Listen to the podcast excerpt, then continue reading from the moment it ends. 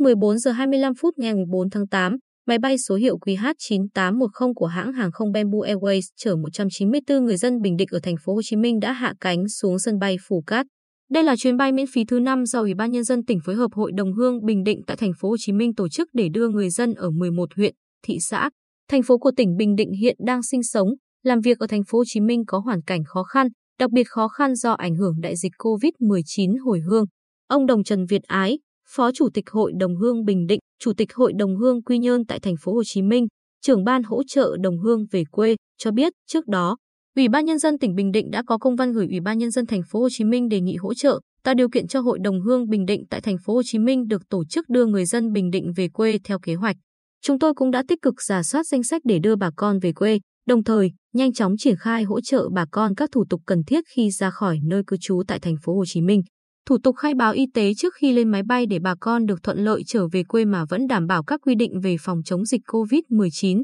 Sau khi về tới sân bay Phú Cát, bà con được ngành chức năng tỉnh đưa đi cách ly tập trung tại khu cách ly của Trung tâm huấn luyện và bồi dưỡng kiến thức quốc phòng an ninh thuộc Trung đoàn Bộ binh 739, đóng tại xã Cát Tân, huyện Phú Cát và đại đội 19 biên phòng Bình Định thuộc Bộ Chỉ huy Bộ đội Biên phòng tỉnh, đóng tại xã Cát Lâm, huyện Phú Cát.